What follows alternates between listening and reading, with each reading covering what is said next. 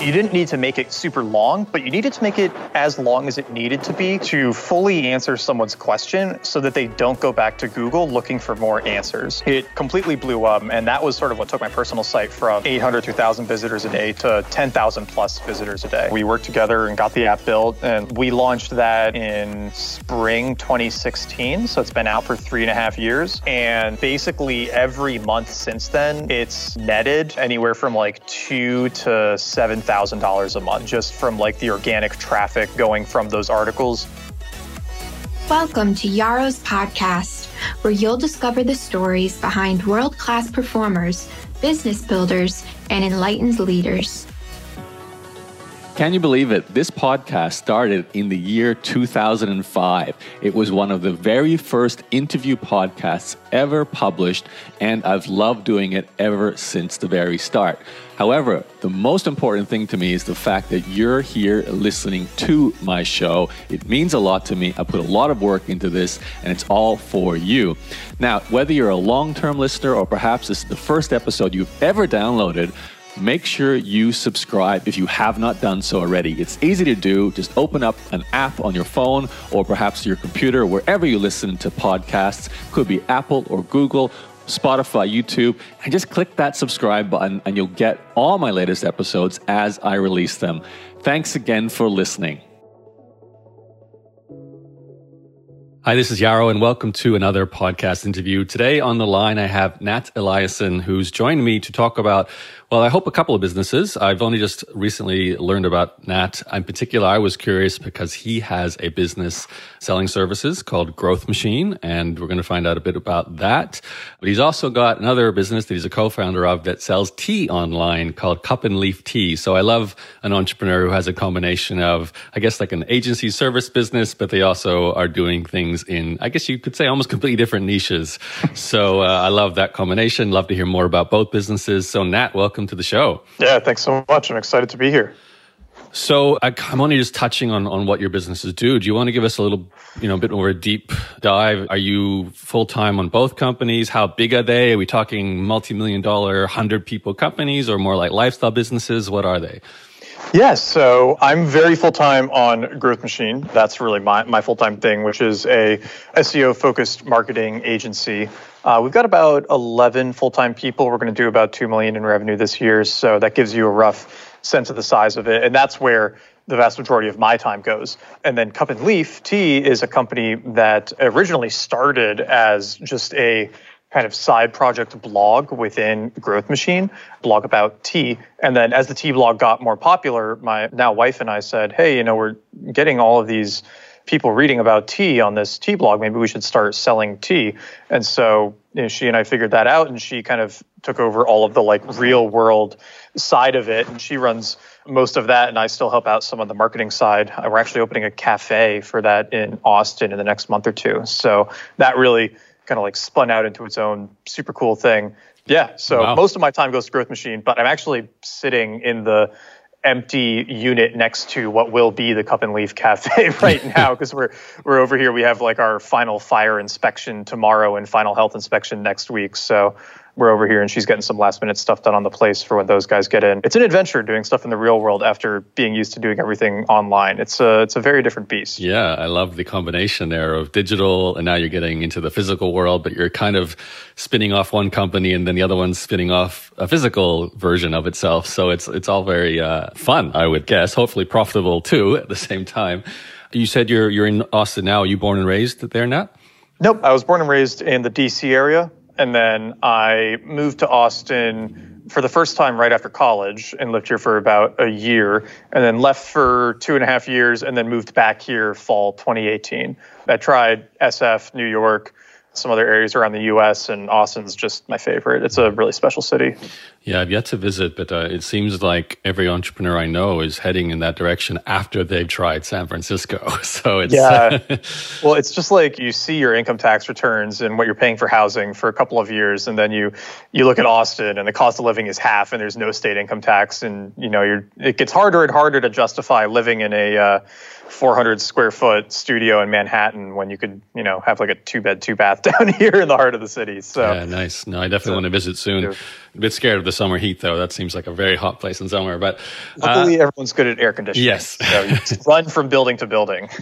so, uh, growing up back in DC, were you influenced from any kind of angle to become an entrepreneur? Were there parents or aunts and uncles or anyone in the family who was doing their own thing, or were you kind of guided towards some kind of career, even a political career, given it's DC? Uh, what was your influence? Yeah, I you know nobody in my family was really entrepreneurial. You know, some of them in small ways, but certainly not, you know, like earlier on in their lives. You know, both my parents are lawyers. They both grew up from super modest Midwest families and then went to law school and moved out to the coast and, you know, really grew their law career there.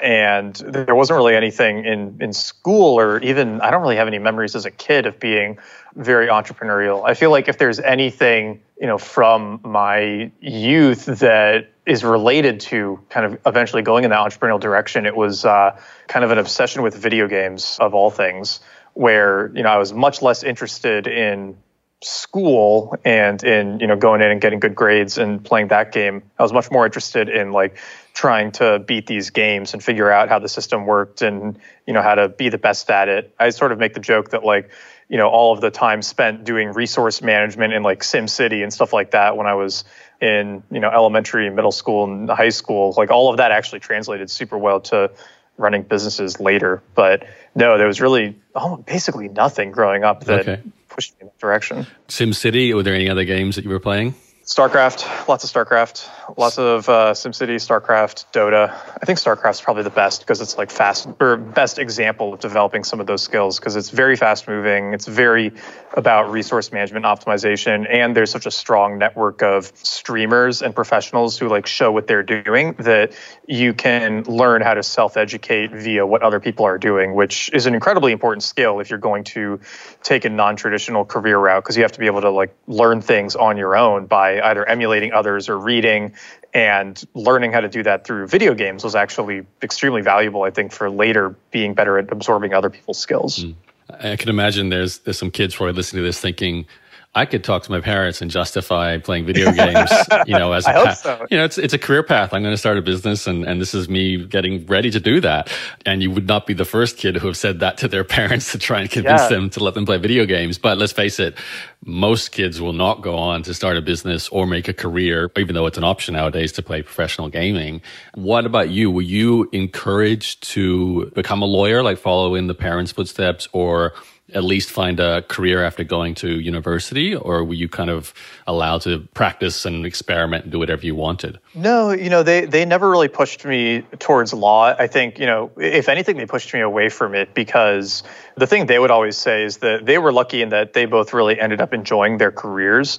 But going to law school is this massive gamble because you're, you know, you've graduated and then you're going to take on another hundred, hundred fifty thousand dollars in debt and then when you graduate the only job you're qualified for is to be a lawyer. So if you don't like being a lawyer, you're pretty screwed because now you've got all this college debt and you've niched yourself into this really narrow area that you really can't try doing before you get qualified to do it. So it's like a massive career gamble to go to uh, law school. And they, you know, they, they had so many friends or acquaintances in their work who were very unhappy being there and who felt stuck there. And so they always said, you know, they didn't even have to say it. It was just very clear they didn't expect me to do that. You know, they did expect me to be a good student and probably to, you know, get a normal job post grad. But I was fortunate in that, you know, I started down this path kind of early and had a lot of time to, you know, work with them and uh, like kind of figure that out so that by the time I graduated, they had gotten pretty comfortable with me, you know, going kind of a, an odder path than they expected. And then when I got like fired from my first job out of college after nine months, which is the last job I ever had, you know, that was obviously scary to them. But then, you know, eventually they came around from that too. So it was kind of this like long process of gradually getting used to things. But it was also, you know, in some ways really good because I think the best example of this is I got really interested in entrepreneurship in college and started a company my, my junior fall and I got this opportunity to go through a startup accelerator in Pittsburgh to work on the company, but it meant that you know I should probably take time off school to do it. And you know they didn't love that idea. I think because they knew that there was a very low chance I would ever go back to college once I stopped. They knew how much I didn't like it. And so, you know, they, they really pushed me to try to find a way to do college and the startup accelerator. And there's really no way that was going to happen. But I did end up kind of convincing the college to give me free credit for doing the startup accelerator. And so even though I took a year off of school, I got almost a full semester's worth of credits just from like freebies from the entrepreneurship department and stuff for doing what I was already doing on the startup. And that's that's like the main reason I actually ended up getting a degree, I think. If I hadn't been able to finagle that, it wouldn't have happened. So wow. in wow. some ways getting that pushback was good because it forced me to be more creative in how I figured this stuff out. But after you know a few years of me just diverting further and further from the normal career path, I think they they just sort of accepted that oh, he'll he'll figure it out eventually, even if it doesn't make sense to us now. And uh, yeah, it's been it's been good. So what is what's the uh, business you took into the accelerator, and and what is that accelerator?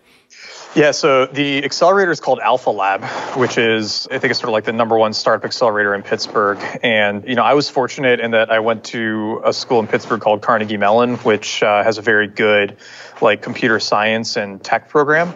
And I wasn't studying that at all. I was a philosophy major, but you just sort of like by being at Carnegie Mellon, people assume you know how to do stuff with computers, which I didn't and still don't really know much about how to do, but you kind of get the benefit of the doubt. And so I, I started this tech company with a few other people I met at a startup weekend actually doing the idea was like Pandora for clothes shopping. So doing algorithmic clothing recommendations based on past preferences, which is not a terrible idea, honestly. And Amazon has actually rolled out something fairly similar since then, but we were completely unable to do what we needed to do to make it happen. We didn't have the technical chops, we didn't have the marketing chops, I didn't have the business chops. You know, we really had no idea what we were doing. And despite that, we kind of raised money on pedigree and good public speaking skills, I'd say.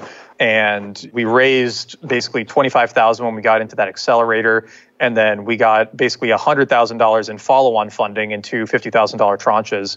And after a year of working on this thing, it was just so like I'd kind of woken up to the fact that one, I had no idea that I was what I was doing, and two, everybody who was telling me I knew what I was doing, they had no idea what they were doing either.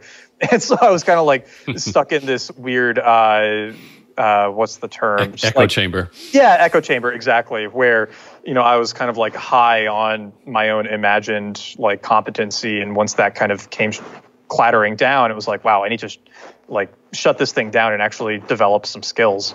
And so that was, you know, I started at my junior fall of college and closed at my senior fall of college. Went back and did like a you know, super blitz, you know, let's just pack in as many credits as possible to get the piece of paper and then uh, try to learn marketing at the same time and go from there. Yeah, so take me forward. So you graduated, I assume, with a, a major in, in, was it philosophy were you doing? And then yep. meanwhile, you had credits for a startup that you went through with an accelerator and you're studying marketing. So you're, you're obviously still leaning towards business, but what was your mindset after graduation? Another business, trying to make this business work, become a philosopher? What were you thinking of yeah. well, so I, I actually wasn't studying any business stuff in school. Part of the reason I took the philosophy degree was it had the fewest major requirements of almost any degree at the school. You know, I was very interested in philosophy, but it also there were only like 11 classes you had to take over 4 years and then you could take basically whatever else you wanted, which was awesome because, you know, I wasn't locked into a certain track of study. I could take writing classes and I could take, you know, a class on Shakespeare and I took a few psychology classes and I took like a human computer interaction class and all this other stuff, which was great and it meant that when we I, I, kind of worked with my philosophy advisor my senior spring to basically make up a directed study to give me a class and a half worth of credits because if we didn't do that I wasn't going to graduate. There was no time to get in another course. And so he was really cool about it where he basically worked with me to you know quasi fabricate this extra class just so I could graduate. And so that was the big benefit of being in the program. I was learning marketing on the side. You sound like a university hacker Nat. You know like you, you, know, you yeah, I you know I, I, give a lot of credit to the philosophy department at CMU because there were only like five philosophy majors, and out of a school of 6,500 or 7,000 students, right? And it was clear that I was very interested in the subject, but also that I wasn't interested in being a good student. And I think they got that and they were happy to work with me on it. And if I hadn't had that buy-in and support from them, there's no way any of that would have worked out as well as it did. So but you must have been thinking, I got to make some money upon graduation. So, so yep. what happened? Yeah, so I shut that company down senior fall, and I said, okay, I'm definitely not going to go into consulting or finance or the things most of my peers are going into. I want to go, I want to learn marketing, and I want to work on marketing at a startup or something. So I started a blog because I figured all right, I know a touch about content marketing. I'm a good writer from doing all these philosophy classes. If I start a blog and I start writing on it, I can use those articles as kind of proof of work that I have some competency writing blog content, and then maybe I can get some freelance writing gigs. So I wrote a few articles on my personal blog that I you know started that senior fall. And once I had a few up there, I started pitching sites with really good blogs to give me a few freelance gigs. And I don't know what I was thinking, but the first two companies I pitched were Buffer and Zapier. And those are like two of the best, you know, startup-y blogs online in terms of using blogs and content as an acquisition strategy, right? They're really, really great. And Buffer said no, but Zapier actually said yes, which was huge because I kind of like jumped straight to being able to freelance write for what was, in my opinion, and still is in my opinion, one of the best blogs that a, a like a digital company has. So I started writing a few freelance articles for them, and they were giving me a lot of great feedback on it, and I was getting better. And then Zapier actually launched an internship because they wanted to, you know, take on a couple of college students and help them learn marketing. And you know, I said, hey, I'm I'm actually in college. I don't know if we ever talked about that, but I'd love to do this internship if it's a fit. And ended up getting it. Uh, got to go out to SF and hang out with the founders for a week, and then work with their head of marketing for my whole spring semester to basically learn everything that I could about content marketing, which was huge. It's like there, there's almost no better experience you could give a college student to learn this stuff really quickly than to get a direct mentorship from one of the heads of marketing at a company like Zapier, right? It, it was an incredible learning experience. Could you pass on maybe one or two of the, the biggest takeaways you got from working on content on, on such growth startups? I mean, the biggest thing was I just remember the basically when I started working for them, my first assignment was to write this article on it, it was something about productivity tools. And I wrote I wrote the first draft of it and I sent it to Danny, who was, you know, the head of the program and who I was working with. And you know, I sent it to him and he, he, didn't respond for a couple hours. And then, you know, he sends me a message in Slack and it, he basically said something like, okay, I'm going to give you some feedback and I want you to understand that this is in the interest of you becoming as good as possible as you can get at this. And as soon as he said that, I knew it was like, oh God, here we like this is going to be really bad. And he, you know, absolutely destroyed the article in the best way possible. Right? It was so much thoughtful line by line feedback and you know formatting and making things more like better chunked and all of this and you know he took the time to give that incredibly detailed feedback on every single piece and you know that was better than probably four or six years of like university writing class just because it was such quick turnaround. It was so specific to me. It was very clear like what we were working towards. And I think just like being able to be open to that kind of feedback and to find someone who will give you that, you know, direct and line by line and intensive feedback is it's got to be the best thing you can do to mm-hmm. accelerate your learning for something like that. Uh, it was so huge. Now, was it giving you SEO feedback, like you need a better title, or was it more creative writing feedback, or or both? Pretty much everything. I mean, it was sentence length, it was paragraph length, it was how I was phrasing things, it was learning to be really mindful about how companies capitalize and space their names, right? It was thinking about keyword density, thinking about shoulder topics, thinking about how much interlinking you're doing within the content on the site, thinking about who you're externally linking to, trying to be mindful of selecting a diversity of companies and founders for using as examples in your content. Just like the whole, you know, gamut. And then, you know, obviously down to like comma usage, right? It, it was everything. Wow. So it's funny because that in turn made me into an incredibly meticulous editor, which has carried over super well into everything I've done since then, since I've pretty much always been working in some form of content marketing. Mm. Since that, yeah, take year. us forward. I'm curious. So you have this experience with Buffer and Zapier. Sounds like it's all content marketing related experience. So you're getting a great training there, like you said, better than anything you got from university. Did that open your eyes to I might become a, a, content marketer for a startup or did you actually start thinking no it's time to start my own business. Yeah, so there's actually one other thing going on alongside all of this that will help add more character to the story, which is when I shut down that company I've been working on, it was called Tailored Fit. When I shut it down, I got connected through the alumni network to another alumni of the accelerator, Justin. And he and I ended up starting a company called Programming for Marketers. So it wasn't really a company. It was like a, a, an email course into an info product, and we were basically teaching marketers basic programming skills. And, you know, he knew a ton about marketing and a lot about stuff on the technical side, and I was sort of just helping out by like creating the email flows and writing up the first versions of the copy and you know helping do some of the automations on the back end. And we were doing that alongside the work i was doing at zapier. So while i was doing all the zapier stuff i was also working on this email course paid course with justin and those two things combined kind of got me on the radar and got you know me connected with this guy Noah who ran a company in Austin called Sumo. And so I'm friends with Noah. Okay, yeah. So Noah and I got connected through the Zapier and the programming for marketers work. And then he ended up hiring me to come work on marketing for what was then Sumo Me, as now just called Sumo, basically mm-hmm. right after college. AppSumo, yep. Yeah. Noah Kagan, for those who are wondering which Noah we're talking about. yeah. so that that was actually how it all ended up going into me doing the marketing right out of school. And I was I was very on the fence because on the one hand, Justin and I had this programming for marketers thing, and you know I could have kept working on that, and that was making a really you know it was a good amount of money where I could have just been living a good life on that and traveling and everything, or I could go take this job with Noah, and I I don't know, how, how family friendly is this episode? well, no swearing if possible, but anything okay. else you could talk about. So. okay, so you can cut this if you want, but I took like a really high dose of acid and just sat in my house for a day and tried to decide which direction I should like uh, take my life from there. Okay, you had a, and, a Steve Jobs moment. Yeah. and it was one of those things where it's like, all right, I can go travel and do that stuff anytime. Like, this is a really cool opportunity to go learn from an awesome marketer. So I should go take the job with Noah.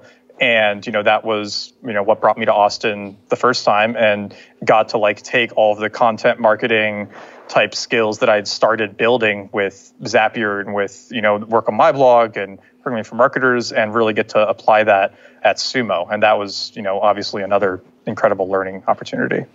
Take us forward. I'm assuming this is all leading towards Growth Machine, your current company. So, you work with Noah and gain more skills? Is that right? Yeah, so worked with Noah and I was primarily doing content marketing. So I'd say like 70 ish percent of my work was around content and building out the whole Sumo blog machine. And that ended up becoming an incredible networking opportunity because it was super heavily focused on guest posting. So, like, my strategy was basically let's get the best article on every marketing topic under the sun from some of the best people in the industry. So, I was just cold emailing these awesome marketers and saying, hey, I'm running content marketing for this site. We've got like a 300,000 person email list. If you write this awesome guest post with me, we'll promote it and your business to like 300,000 people. And so we got these incredible guest posts, like super detailed marketing articles. And it, it really, I think it made for this awesome blog that was growing like crazy. You know, when I, when I started there, it was getting about 5,000 visitors a month. And nine months later, it was doing about 170,000. Mm-hmm. So it grew like wild. And we were getting all these awesome articles. And so I was getting to talk to all these cool marketers and getting to learn, you know, a ton about content marketing, SEO, working with writers, email marketing, webinar marketing, all of it. And uh, kind of on the side in my free time, I was able to apply some of that knowledge back to my own site. So I had my personal blog going through all of this, and you know, I would write an article here and there, and then as I was learning more about the SEO side of things, I started applying that to my own site. And when it had started, you know, and it had started getting, you know, it had just been those articles to get me into Zapier, it was, you know, maybe like 10, 20 visitors a day. But as I started putting some of this SEO work behind it, it became, you know, 500, 1,000, 5,000 visitors a day. And that kind of made me go, okay, like there's, you know, possibly some real money here. And, you know, I can actually start to monetize this. So that started getting more interesting. I started kind of leaning more in the direction of working on my own stuff. You know, I think that really led to kind of me and Noah falling out on my work at Sumo. Then he let me go, and that kind of freed me up to just go do all of the stuff since then. Now, is that the nateliason.com site you're talking about, the one that you were working yes. on? Okay, so you were kind of doing content marketing for yourself at the same time you're doing it with Noah and, and Sumo, and obviously it's not competitive, but you're talking about similar topics, so you guys parted ways. Before we dive into the next part of your story, I'm already getting the sense here, Nat, that you were very effective at getting organic traffic. And I'm sure it's it's going to play a big part in both the main businesses you've got coming up in the story.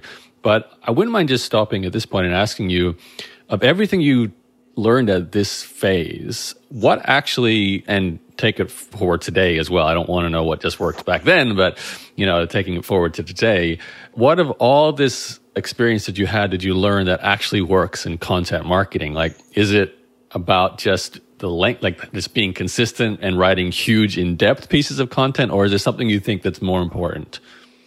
Yeah, it's you know, this is such a boring answer, and it's the one that's very I think disappointing for people to hear because they want to hear that there are like tricks of the trade and like secrets that they don't know. But it's really, I would say, like 80% of success in content marketing especially and also to an extent SEO is just creating a really really good article. Like the amount of time that would go into every piece at Zapier and every piece at Sumo, it was just like, you know, this huge investment for each article and you know they would you didn't need to make it super long, but you needed to make it as long as it needed to be to fully answer someone's question so that they don't go back to Google looking for more answers. That's like the easiest guiding question I think for almost any piece of content you write for SEO. Like if you can answer their search query in 600 words, then yeah, great, it'll rank. But if you're trying to rank for you know best email marketing tool or how to be more productive at work. Like those are going to be long articles. They need to be super detailed to be full of images and examples and like really well cited. You've really got to put in the work. And i would say 95% of the time, you know, jumping forward to today with Growth Machine, when we look at a site and they've got a blog, but it's not doing anything, it's because the articles just aren't very good, right? Like they paid somebody on Upwork or, you know, a, a college graduate to do little like 600, 800 word articles that just skirt over the topic. And it's never enough, right? the reason that content works so well at Zapier and at Sumo and on my own site and you know on a lot of the sites I've worked on since then is just you know creating really good articles that fully satisfy what a searcher is looking for. That's kind of the it's kind of boring, but that's yeah, the main no, thing. It's a fair answer. I remember back when I was growing my blog during the early days, I much preferred to sit down and spend a week, you know, writing what could be a 5,000 word article than put a, a one day session of writing 1,000 words. But it was interesting because back then there was competing advice between frequency versus depth. Because back then, you know, and even today, I guess, depending on your, your content format, if you're more news oriented frequency is, is more important. But thank God, in my case, going deep allowed for longevity as well, because one really good piece of content can serve you for years at a time, where lots of news posts only have value for for short periods of time. But I'd really like to keep this track going. So take us yeah. forward. So you let go, you part ways with Noah, but you've got your own site. What was your your next step? All right, so this is part two of the how family friendly does this episode need to be? Uh, is this you become a gangster or you killed people? What's going on here? not, quite, not quite. But uh, towards the end of my time at Sumo, I realized that there was basically no good blog online talking about like sexual health advice for men in a non douchey, like straightforward way. Uh, everything that was on men's health and like men's health or what are some of the other ones? Like the and then obviously all the like penis pill sites and stuff like that mm. right it's really terribly written. It's super kind of like i don't know like sketchy. It makes you feel yucky reading it right? You're just like oh like how is this how is this ranking for these terms? And so i kind of said all right screw it. I'm just going to write about some of this stuff on my site and let's see what happens. So that must have been a left turn to the topics you were writing about on your site prior to that. Oh yeah, it was, and you know, obviously you've got like family and friends messaging you, being like, "Yo, what the hell are you thinking? Like, why, why are you publishing a, a four thousand word article on how to last longer in bed on your personal site?" Yeah. Uh, and those are all fair questions, but you know, I, I think I kind of it ended up being a good decision because first, I mean, the the articles when they were published basically went viral on Reddit, got like 50,000 views in the first 30 ish hours or whatnot. Insane amount of traffic to the site. In one case, one of them like ranked on Google News because it was getting so much traffic in the first day or so. And what was that topic? The second one was how to orgasm without ejaculating. That one went just like completely nuts because it's something that's like discussed a lot in like older Eastern texts and like Tantra and stuff like that. But is very unknown to a Western audience. And the couple of resources that are out there on it, again, are like super terribly written and either sound way too woo woo spiritual or sound, again, super like frat bro douchey. There's nothing in between. So it completely blew up. And that was sort of what took my personal site from, you know, maybe 800 to 1,000 visitors a day to 10,000 plus visitors a day. And I was getting all of this traffic to these articles and in the context of the articles, one topic I touched on a lot was like men doing Kegel exercises, right? To sort of strengthen the pelvic floor. It helps a lot with like longevity in bed and all of that. And I was sending readers of the articles to this app on the App Store that was targeted at women for helping them practice doing Kegel exercises. And so I could see how many clicks were going to the App Store every day. And you know, I was thinking like, okay, this is this is sending like hundreds of clicks a day, and she's charging two or three dollars for the apps. She's to be making a few hundred dollars a day off the traffic that I'm sending her. You know, what if I just got my own app made and replaced all the links to hers with a link to mine? So that was what I did. I found a, an Apple developer, and we worked together and got the app built and launched it. And you know, we launched that in spring 2016. So it's been out for three and a half years. And basically every month since then, it's netted anywhere from like two to seven thousand dollars a month just from like the organic traffic going from those articles to the app store and then people downloading the app and it's almost always in like the top 100 paid apps in health and fitness wow. it was just like it was this incredible funnel where people were showing up and reading the articles, getting the information, and then there'd be a call to action to go download the app. They go to the app store, they buy the app, and then they use it. And it's got like 400 something five star reviews, right? Like people really like it. It's a great tool. What, what's it called? Stamina, spelled with an E. So like men's stamina. Yeah, not the best name, but it works. it's very descriptive. yeah, yeah. And I think it's funny that Apple puts it in their top charts because it's very clearly like the the byline or the the subheading says like longer lasting sex for men. Yeah, that's uh, so not their usual. They don't usually allow sex related apps. So that's yeah. that's uh, wow. And so that's two to seven thousand dollars in your pocket. You might have been able to just grow or live off that income going forward. No. Yeah, and that's basically what I did. I said, okay, well, this is awesome. Like it's completely passive, takes almost no work on my hand anymore, as long as I keep you know my site alive. And so I left Austin. I lived in Paris, lived in the DC area, lived in Argentina, lived in SF, like just moved around for a you year and nomad. a half. Yeah, I, I did the nomad thing for a while, which is awesome. And, you know, it was super, super fun to get that freedom. But, you know, all good things come to an end and making three to 4,000 a month living in Argentina is awesome making three to four thousand a month living in downtown San Francisco is not awesome. Mm-hmm.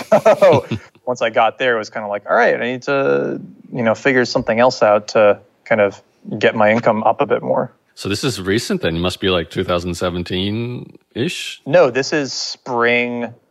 Actually, yes, you're right. It's spring 2017. That's when I moved to SF for a little bit. Okay, so you've, you've so just to put this in summary, you've you kind of had a career in content marketing, whether starting as an intern, working Buffer, Zapier, then with Noah at AppSumo or whatever you want to call it at the time, and then going to town with your own personal blog, which turned into a tool for getting organic traffic and eventually selling an app, becoming a digital nomad, traveling around. So you you had a, a lot of experiences, and you yet to really start what you would call a company. I mean, I guess you could call your blog a company yeah. selling a product, but it's really a lifestyle business.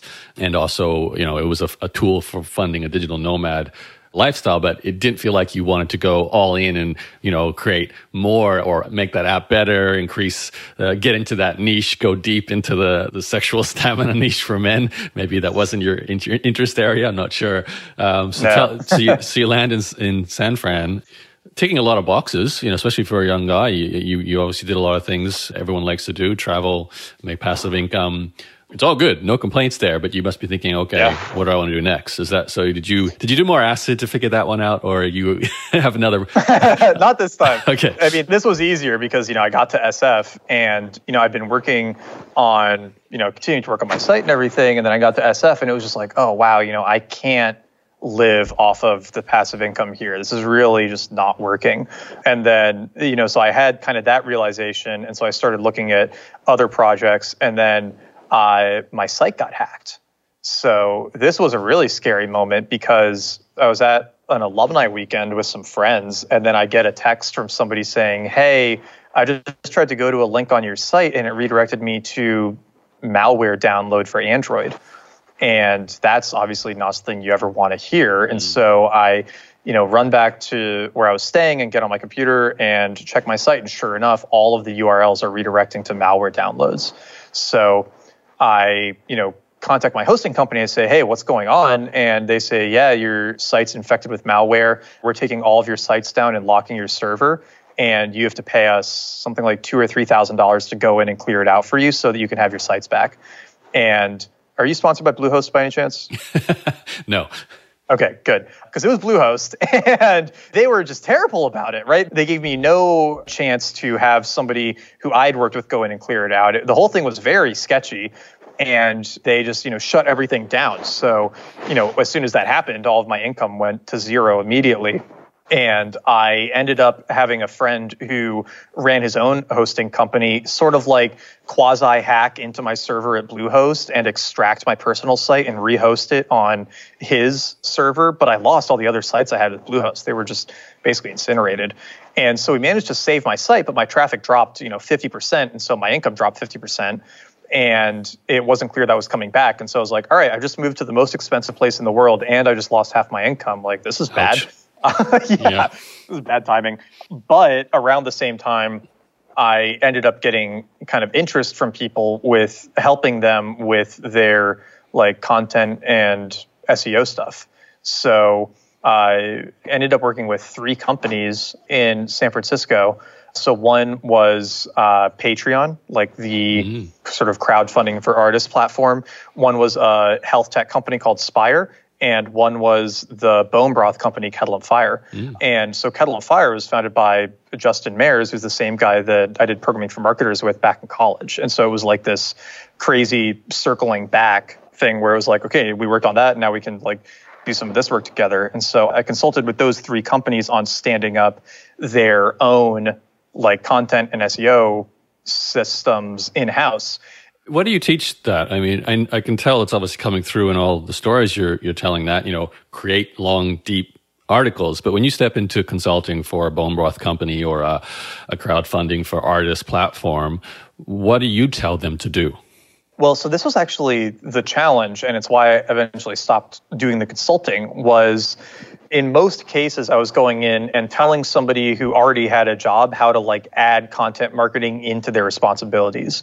So it was like you know here's a good cadence here's a checklist for articles here's how you want to promote it here's when you want to publish here's how you pick topics to go after like creating all of that process. And in Spire and Patreon's case, honestly, like I don't think I did a very good job because as soon as I stepped out of the system, it kind of stopped or it fell off, right? I didn't give them enough of the like knowledge to continue to do it on their own and you know i didn't help them set up a way for it to continue to run really well without me being there to push it along mm. and so with them it's like i helped stand it up and then it kind of just fell by the wayside. But then in the kettle and fire case they actually hired someone to take it over. And so i was able to like train her and work with her and you know help select writers and you know help create all the internal checklists and stuff. And then for them it worked out extremely well because they had somebody to actually continue to implement it. And that ended up being kind of a big wake up call where it was where you know where I said, okay, like I can't just go in and teach people how to do this and expect it to work. It's going to go a lot better if we can just do everything for them. Right. If we can just like fully managed, like all of your content, your SEO is just done for you. You don't have to think about it at all. And that's where Growth Machine came from. Okay. So after these consulting roles, the genesis for this agency was was born. Yeah. It was sort of realizing that most companies don't have the resources to do it internally. They're not going to hire in the near term. They want somebody to just handle it all for them. And so that's what we started doing. Okay, so take us forward with that idea. So, are you thinking the next person who comes along as a possible consulting client, you're going to say to them, you know, my fee is X amount of dollars and we're going to do it all for you. We're going to write the articles. We're going to, you know, build the whole system to produce content to get traffic to your site. And then you pitch them a, a like a package price or how does, how do you set up an agency like that? Yeah, I mean that's almost exactly it. Is I had a couple more people, so I spun down those consulting projects. My then girlfriend, now wife, and I took like a two month ish backpacking trip through Asia, and then went back to New York City and were moved in there. And then a couple companies reached out about getting help with their content, and that's basically what I told them. Is I said, yeah, you know, I can help you, but instead of you know, basically I said, you know, instead of you paying me six thousand a month to teach you how to do it, you pay me six thousand a month, and that's going to include everything being done for you, so you don't have to worry about it at all. We're going to like write the articles, we're going to publish them on the site, we're going to promote them, we're going to track everything, we're going to report on how it's going, we're going to help you optimize around conversion goals, like all of it. And those were pretty easy sells, and we've increased our prices since then. But you know, it, I think that that whole done for you system was just much more attractive than coming in and like adding a layer of work that they would have to do themselves. Mm. Tell me a little bit about the results you then got for these first few clients, because I can imagine, unlike, say, pay per click marketing, where you turn on a faucet of, of audience, you're doing something that's much slower. It's organic, it relies on link building and, and ranking well in Google. So, how do you manage expectations for a new client coming on board with, with Growth Machine? Yeah, it, that's always a big challenge because obviously people want fast results, but SEO, you know, you're looking at like six to 12 months to be near ROI positive. So people have to be willing to wait a while for the results to yeah. kick in. And, and when they do, it can be incredibly profitable, but it takes a while to get there, right? It's, it's slow. And it could be $100,000 paid to you without a result necessarily. Well, yeah. And that's sort of what I have to say a lot of times when people are on the fence about making the investment is, and I'll say this, I'll be like, look, you know, you're, if you would be devastated about investing $50,000 in this experiment and getting no results, like you shouldn't do it because it's like we can't control Google. We can do our best and you know we can give the best strategy and like we do have a great track record, but things don't work sometimes, right? Like it's not guaranteed. So you kind of have to be willing to risk that with SEO for the potential high payoff of getting free traffic when you would otherwise have to pay two, three, four dollars a click. So the biggest thing for us is we don't try to convince anyone that they need SEO. We are there for the people who want SEO and who know that it's going to take a bit and who know that good writing is expensive. And the biggest red flags for me in the sales process are if somebody thinks that you know they can just pay $50 an article or if they think they should be getting results in two to three months like they're probably just going to be a terrible client to work with and we don't want to work with them. We just have to be really selective in who we take on. Tell me how it looks today for a client who, who does work with growth machine. Do you because and I, i'm curious on both sides of the fence how you deliver and what you deliver and like what is the goal in terms of okay we're going to publish one in-depth 10,000 word article a week, maybe, or a month. I'm not sure what your schedule is. And then we're going to do these X outreach activities to circulate this article and try and get some sort of traction, maybe a bit of viral distribution, at least some incoming links, social shares. And I'm also curious, like multimedia, are you making a YouTube version? Are you making audio versions? Are you using, you know, multiple platforms? What is, what is a strategy for a company who works with Growth Machine look like? Yeah, well, most of them are composed of a few pieces, right? The, the number one question is Does this site already have a good content arm in place, or are we starting it from scratch?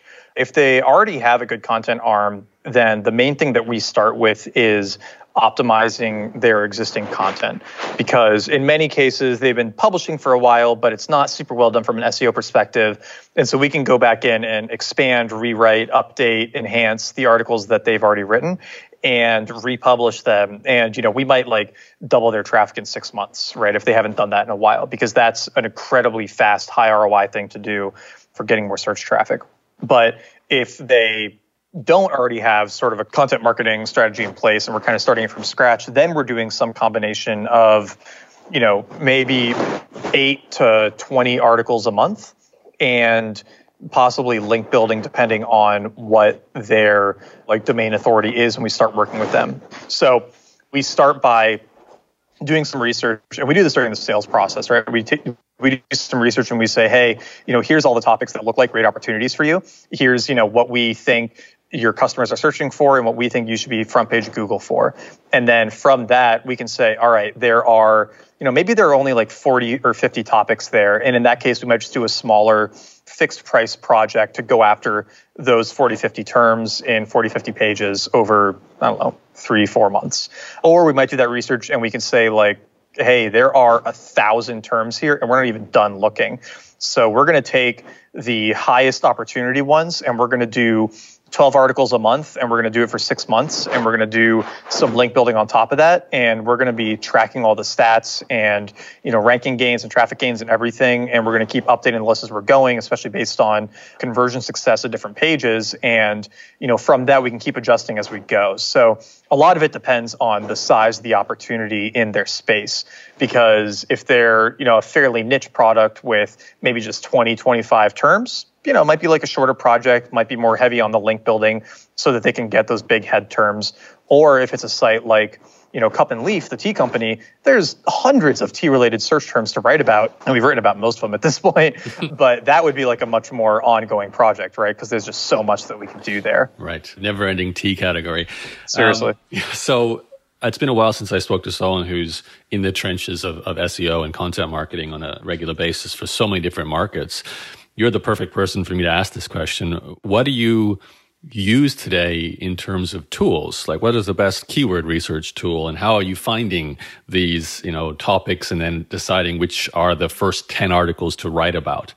Yeah, so main tools that we use and really like are Ahrefs, SEMrush. I think those are the two super obvious ones. Google Analytics, obviously, and Google Search Console. Those kind of go without saying.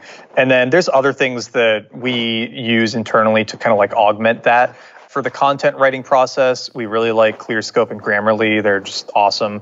For the technical SEO side, there's tools like Website Auditor and Screaming Frog and things that we look at. There's a bunch of other tools we use on the link building side, but I don't even, I mean, this is the thing is we're at the size now where I don't actually work on any of the client projects. So I'm not even the best mm. person to ask this anymore. I just see, you know, notes from the different tools that they're using. And it's funny because I'm not even the SEO expert on the team anymore, right? like, fair enough. Yeah, now we've got people who know so much more about it than I do. I'm pretty sure you can answer this one though. Like when I was first learning SEO and implementing it in my own business, and I feel like it hasn't changed, but there's always been that balance between the domain authority you have, which is based on, you know, longevity and incoming links. Then there's the phrases you're going for, so that how mm-hmm. competitive they are. And then just the natural volume of, of people looking for those phrases too. So kind of like finding the, the spot where you can be authoritative enough to rank for a term and there's enough traffic for that term that it's worth your while going after it. Is it still pretty much the same story? Like you're trying to find that you don't want to go against the top categories, but you can go after some long tail phrases. You can get enough domain authority from link building to rank one or two for those phrases. And they're, they may not, you know, individually blow your, your traffic counter up that when you get 10, 20, 30, 40 of these starting to work, that's when you're starting to get thousands of visitors a day to your content. Is that still all pretty accurate? That's still pretty much it. it's like, it, you know, it, it sounds deceptively simple, and in many ways it is. The hard part, honestly, the hardest parts about what we do are the creating really good articles to go after those topics on a consistent schedule. I think people get super excited about the keyword research and the like, you know, link research, but honestly, you could teach most people that in a couple of days doing the research side of it. Teaching somebody how to write really good content or teaching an editor how to edit content really well and effectively and be able to put out 30 plus articles a week like those are the hard things. That's where it gets really challenging. And a lot of the sites that we see fail at SEO it's not because they had bad keyword research it's because they didn't create good articles on a consistent schedule because that's really where things get challenging. Mm, interesting. So take us forward with Growth Machine. So you begin offering this service at six thousand a month, and you said your prices have gone up scaling a service oriented business like this is challenging. I'm right in the middle of doing it now with my own company, Inbox Done. And we have this juggle we make between how do we keep our profit margin and use it for growth, but we can't like we're bootstrapping as well. So it's like you have to carefully pick and choose how you market, spend that money, and how you hire more people, how much you charge your clients. How did you find that with growing Growth Machine? Yeah, you know, I wouldn't necessarily recommend this way of doing it, but it's what worked for us, which is we basically just hire behind our sanity, might be the way to put it. Okay. So once somebody on the team comes to me or you know once i realize somebody on the team is just like completely overwhelmed then we hire someone and that creates this i would say like kind of like sine curve of we get more profitable because we're overworking ourselves. So then we hire to you know expand that bottleneck. So we're not overworked but then we're less profitable and then we get more business and we get more profitable but you know somebody else is getting overworked so we need to hire to you know free them up, right? So it's kind of like just playing within that gray area of making sure people don't get too overworked where, you know, they're like working crazy hours and are super upset, but also making sure you don't hire too quickly and make yourself super unprofitable and go out of business. It's a delicate balance and, you know, we haven't always done it perfectly, but it's worked pretty well. I mean, when we started, it was just me full time and a few freelancers. And then once we got to three or four clients, it was really clear that I couldn't be doing so much stuff anymore. And so I hired, you know, who I then thought would just be like a kind of content marketing project manager, but she ended up like taking over a lot of the operations for the business and she's now the, like the chief operating officer of the company and she and I have just been working on it together along with you know now we've got 11 full-time people but you know she kind of came in and took every a lot of it on from the beginning. And then it's funny because like in the beginning i was doing the keyword research the technical audits and the editing and the publishing and even some of the writing. But now you know we've got a dedicated research person. We've got a dedicated client account manager. We've got four dedicated editors. We've got like two dedicated seo people right? It's like we're doing all the same stuff. It's just more kind of fractioned out into people as you know different spots hit their bottlenecks. So it's been a good way to hire and it's worked well, but it doesn't work well for everything because mm-hmm. like we've been trying to hire for sales for seven months now, and you know hired and subsequently had to let go of two people now, where it's just like you know, for some things where we know what we're doing, like editing and SEO research, it works really well. For things where we've never hired for it before and we don't really know what we're doing, like sales, it's really hard and it doesn't always work. So we're still learning a lot about how to make that hiring work too. In terms of growth, how are people finding you? It sounds like you know you, have got a need for a sales team. You obviously have leads coming. Is it all word of mouth for Growth Machine?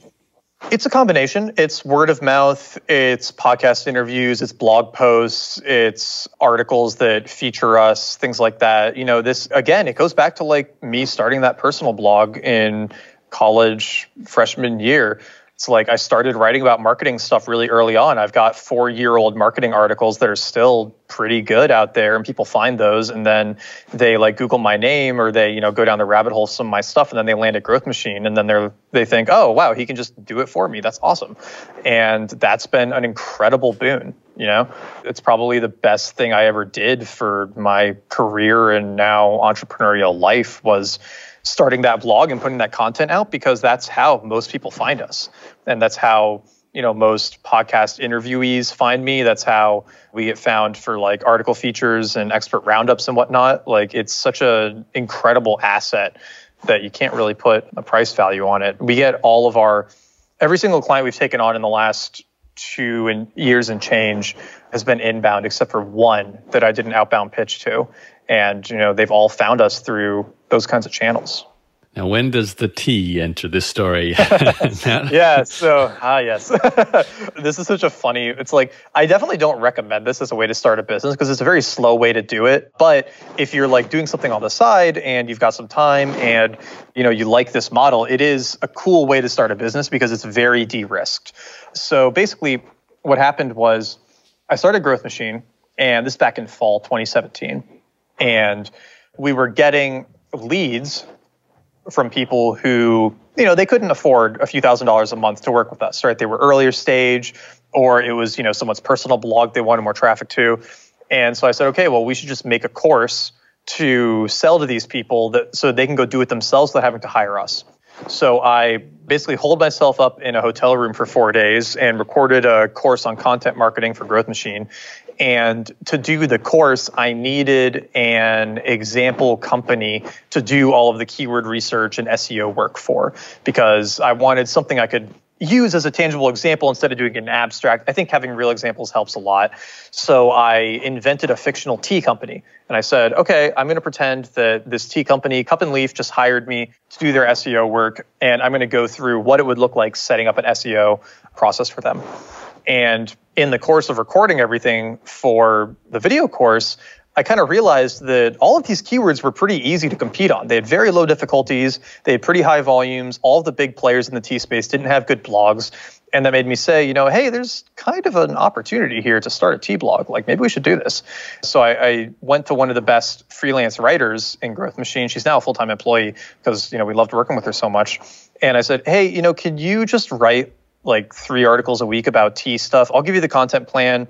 I created this quick site on Webflow and handed it off to her. And she was like, yeah, sure, no problem. So she started publishing these articles about tea, you know, best green tea, health benefits of oolong tea, all of that.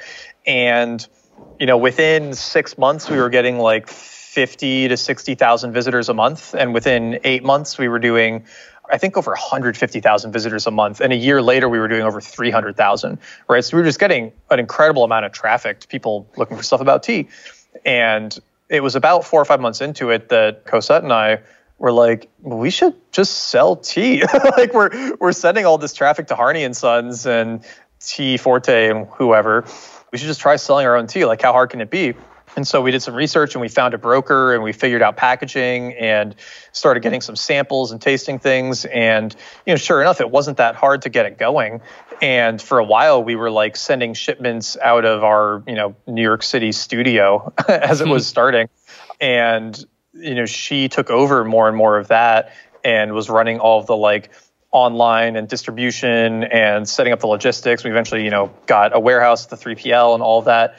And she actually left her full time job two months ago to go full time on Cup and Leaf now. So she's been really taking over and running all of it. But at the same time, you know, Growth Machine still works on some of the web stuff for it. And it's become this incredible case study because you know, I was able to write a long form article saying, here is exactly how we took a site from zero to 150,000 organic visitors a month. Here's all the Google Analytics data. Here's all the Google Search Console data. Here's all the keywords. Here's exactly what we did. Here's, you know, all the articles. Like we did a full transparency case study on it, which almost no SEO agency does, right? Mm. Like it's very hard to find a case study that is that straightforward and where there's really no hiding in it. And that's been one of the biggest sources of leads for us ever since. It's like, sure, we've, you know, lost money on Cup and Leaf since its inception, especially with the cafe, but it's been like the best thing we ever did for lead generation and for like growing growth machine as well as creating this other really cool business that we love working on right like it's right. it turned into such a cool thing and now you know we're probably going to have this cafe open in the next month or so and it's going to be this cool spot for you know us to work obviously but then other austin entrepreneurs to come hang out in and then you know it'll be revenue generating as well too. And then we get to learn about local marketing and local seo and all this stuff that i haven't been able to play with yet it's created this really cool symbiosis in an unexpected way First question to get this yeah. course, know that everyone wants to go through that course. Is it just on growthmachine.com and click that free course link? Yes, that's the free email course. It doesn't upsell you on the paid course anymore. So, to be 100% honest with everyone listening, the paid course is outdated, which is why I don't promote it very much anymore. There is still good content in it, and the strategy and everything still works. Some of the tool stuff is outdated, but the high level techniques are still very good. So, remind me after we finish recording this, and I'll send you guys a discount code for it because again we like don't really promote it anymore but i think there is useful stuff in it. So if people want access to it we can we can do a little discount okay. or something. Does the free course you currently have mention the tea business or is it because it looks yeah. like it is all about that right? So yeah, yeah, yeah. Yeah. so the free course is like a light version of the paid course. And the free course goes through a lot of stuff about how we did the tea business as well.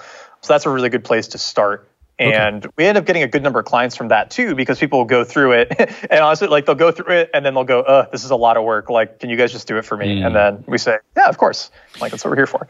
I've just been, while you're talking, diving into uh, cupandleaf.com and, you know, checking out, like you've got a, a fairly comprehensive uh, shopping cart here. And even that side of your business, I can imagine was, quite a lot to set up. Like, how much tea do you guys sell? And you have a subscription service. This is like a whole business in itself, right? And uh, you had to learn, I'm guessing, was it drop shipping to buy wholesale tea and then e commerce, everything to go with it? Is that right?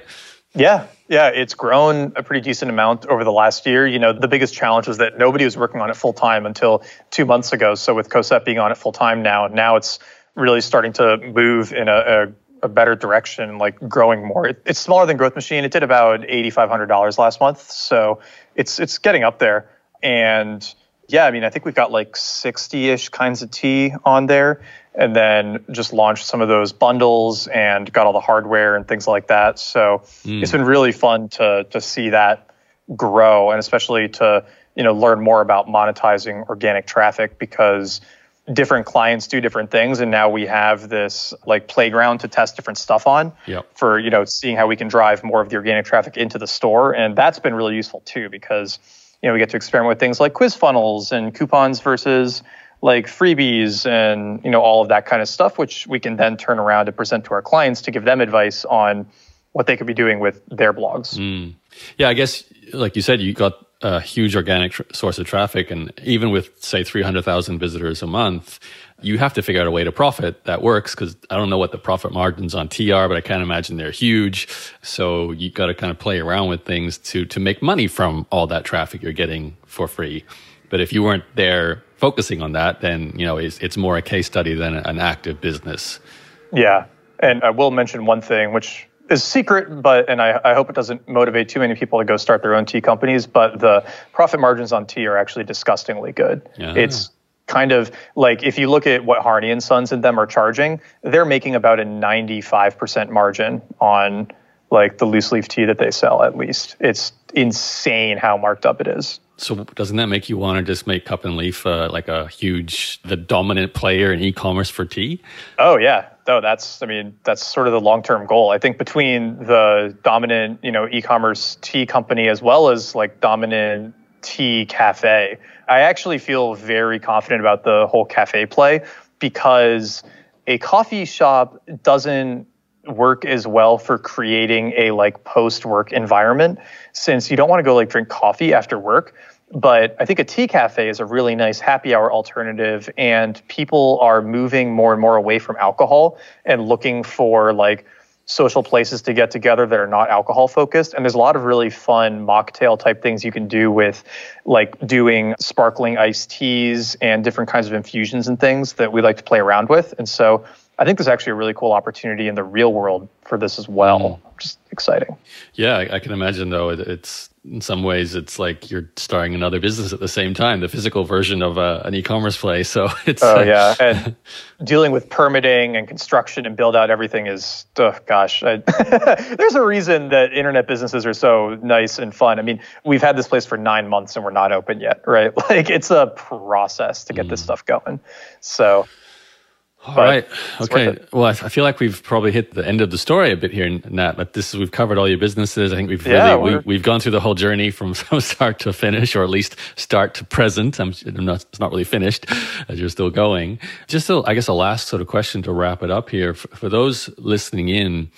I feel like it. I don't want to make it sound too easy, but mm-hmm. you've definitely simplified, I think, for a lot of people, what good content marketing is. And I think the challenge is not learning how to do it but the enormity of the task of implementing it consistently because it does require in-depth articles ticking a huge checklist of things like like you you know we're talking about doing the outbound uh, multimedia research referencing all that that goes into a quality piece of content. And and I feel I'm sure you agree that it's already a fairly saturated internet, which is only going to get more saturated as you know AI starts producing more content, so that the bar is going to get higher and higher for what is considered good content and what will rank number one.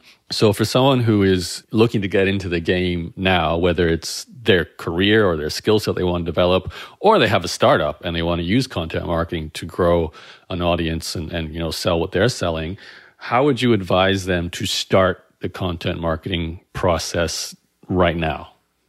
I think the number one thing that I see people get wrong is that they think of it as a free marketing channel or an inexpensive one. But if you want to do it right, you need to be willing to invest in it, you know, at least a decent amount. And the biggest place I see people make this mistake is they think that them or someone on their team can just, you know, write a couple articles a week in their free time and that'll like get things going.